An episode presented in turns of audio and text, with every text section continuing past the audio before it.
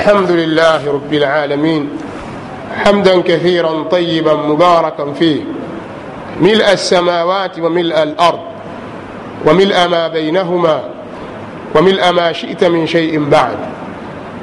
أهل الثناء والمجد أحق ما قال العبد وكلنا لك عبد. اللهم لا مانع لما أعطيت ولا معطي لما منعت. ولا ينفع ذا الجد منك الجد. سبحانك اللهم وبحمدك. لا علم لنا إلا ما علمتنا إنك أنت العليم الحكيم. والصلاة والسلام على البشير النذير والسراج المنير نبينا محمد وعلى آله وصحابته أجمعين والتابعين لهم بإحسان إلى يوم الدين. وسلم تسليما كثيرا وبعد. ayuha nnas maashara lmuslimin ili hadithi hii ifahamike unahitaji kupigiwa mifano pamoja na kwamba maneno yako wazi sana maneno ya mtume sal llah alih salama yamejitosheleza yako wazi kwa maana kwamba kila aliyekuwa ana akili timamu akisikia atafahamu kwamba nini kimekusudiwa katika maneno haya lakini kadhalika mifano ina nafasi kubwa sana katika kuweka wazi maneno. Na pia kuzuia e, wale ambao wanachelewa kufahamu. Ufahamu wao bado ni mdogo au kuna watu wana tatizo la kufahamu kimakosa e, kwa hiyo ukipiga mifano unazuia watu wasifahamu tofauti kama kuna watu ambao wana matatizo hayo sasa mifano ni mingi na kuna mambo mengi ya kuyazungumzia. Lakini mimi nitaka nizungumzie mfano mmoja. Kama sijasahau ilikuwa tarehe ishirini na tisa ya mwezi huu uliopita mwaka huu wa elfu mbili na kumi na tano miladia serikali ilikuwa imeruhusu au imepeleka mswada fulani kuhusiana na masala ya mahkama ya kadhi bungeni kwenye kamati kwenye semina maalum kwa ajili ya kuelewesha kuweka ufahamu sahihi kwa baadhi ya wabunge.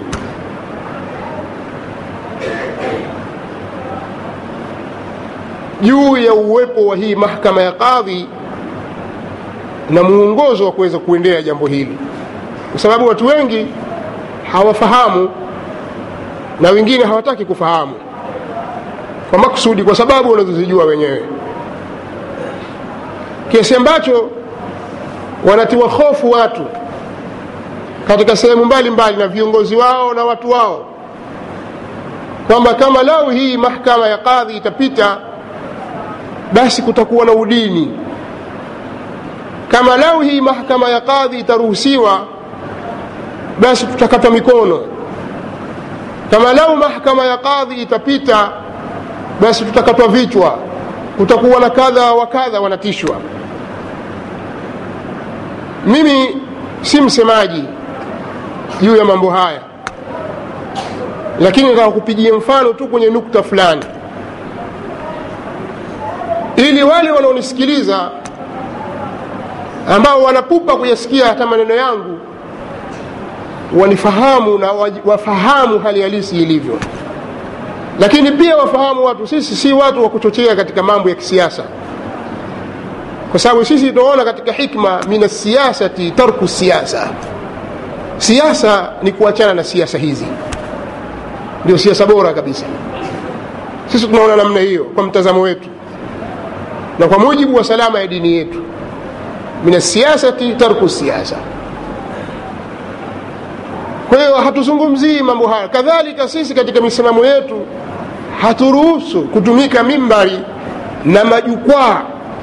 Misikiti yani nyumba za ibada kama misikiti na sehemu mbalimbali kuwachochea watu na kuwahamasisha watu kufanya fujo na kufanya uwasi dhidi ya viongozi. Nadhani hili linafahamika kupitia semina zetu mihadhara yetu darasa zetu kwamba manhaji sahihi asalafu salih imejikita katika hayo.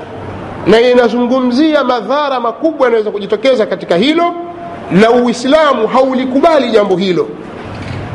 Nadhani haya yanafahamika na tunazungumza kwa uwazi kabisa bila ya kuogopa chochote.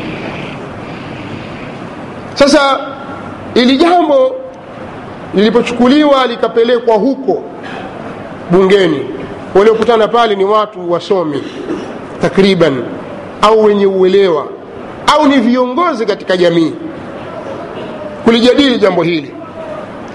Lakini kwa kiasi kikubwa sisi watu wa kawaida huku mitaani maelezo yaliyotolewa na raisi allah muhifadhi na wengineo na wale waliowakilisha kumwakilisha rais kutoa maelezo juu ya jambo hili sisi watu wa kawaida huku mitaani tumeelewa vizuri sana kwamba ah, kumbe jambo hili uwepo wake halileti hali udini.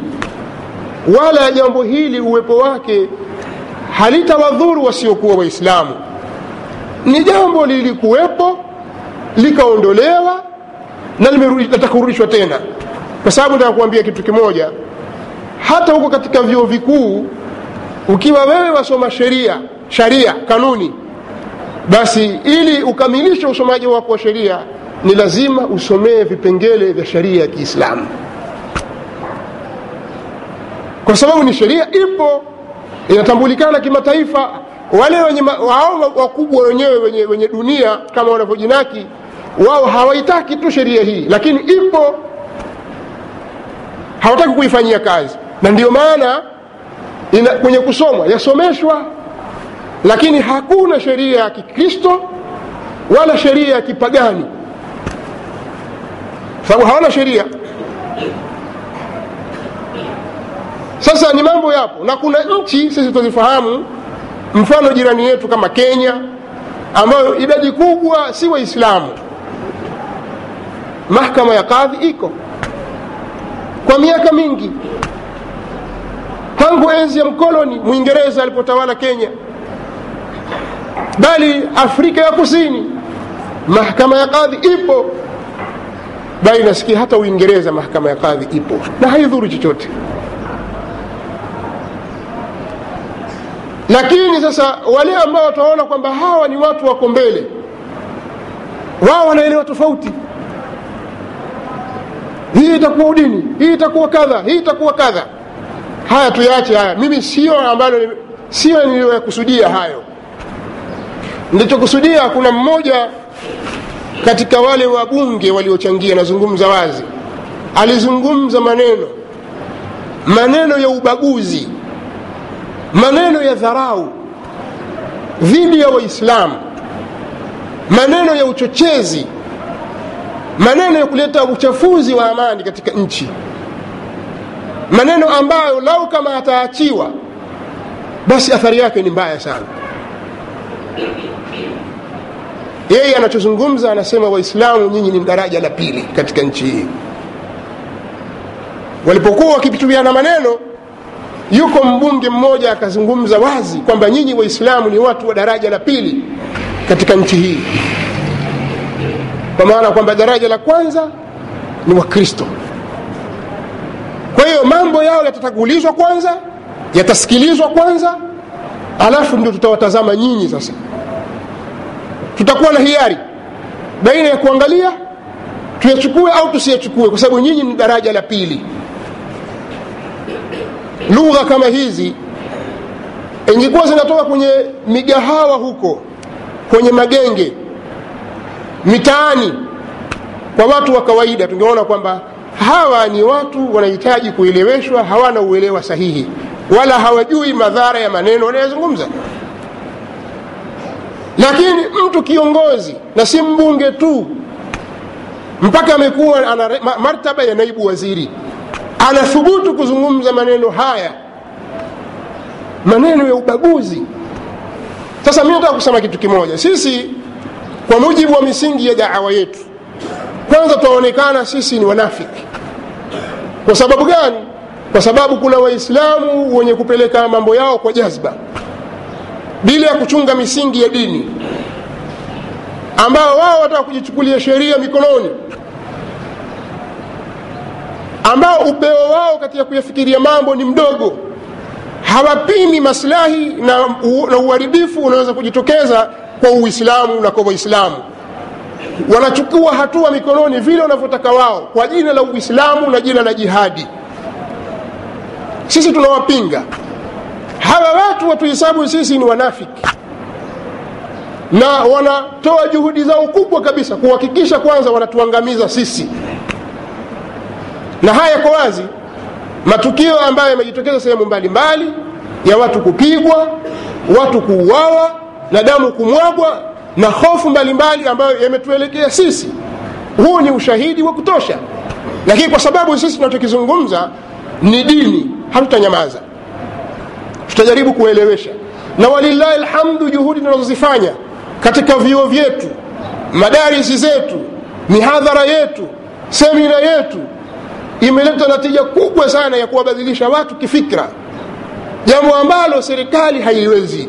Hawana uwezo wa kubadilisha watu kifikra. Serikali ina uwezo wa kutumia nguvu. Ambavyo si kila wakati nguvu zinasaidia kwa hiyo sisi tunajaribu kuwateremsha watu na kuwaweka katika mahali pao.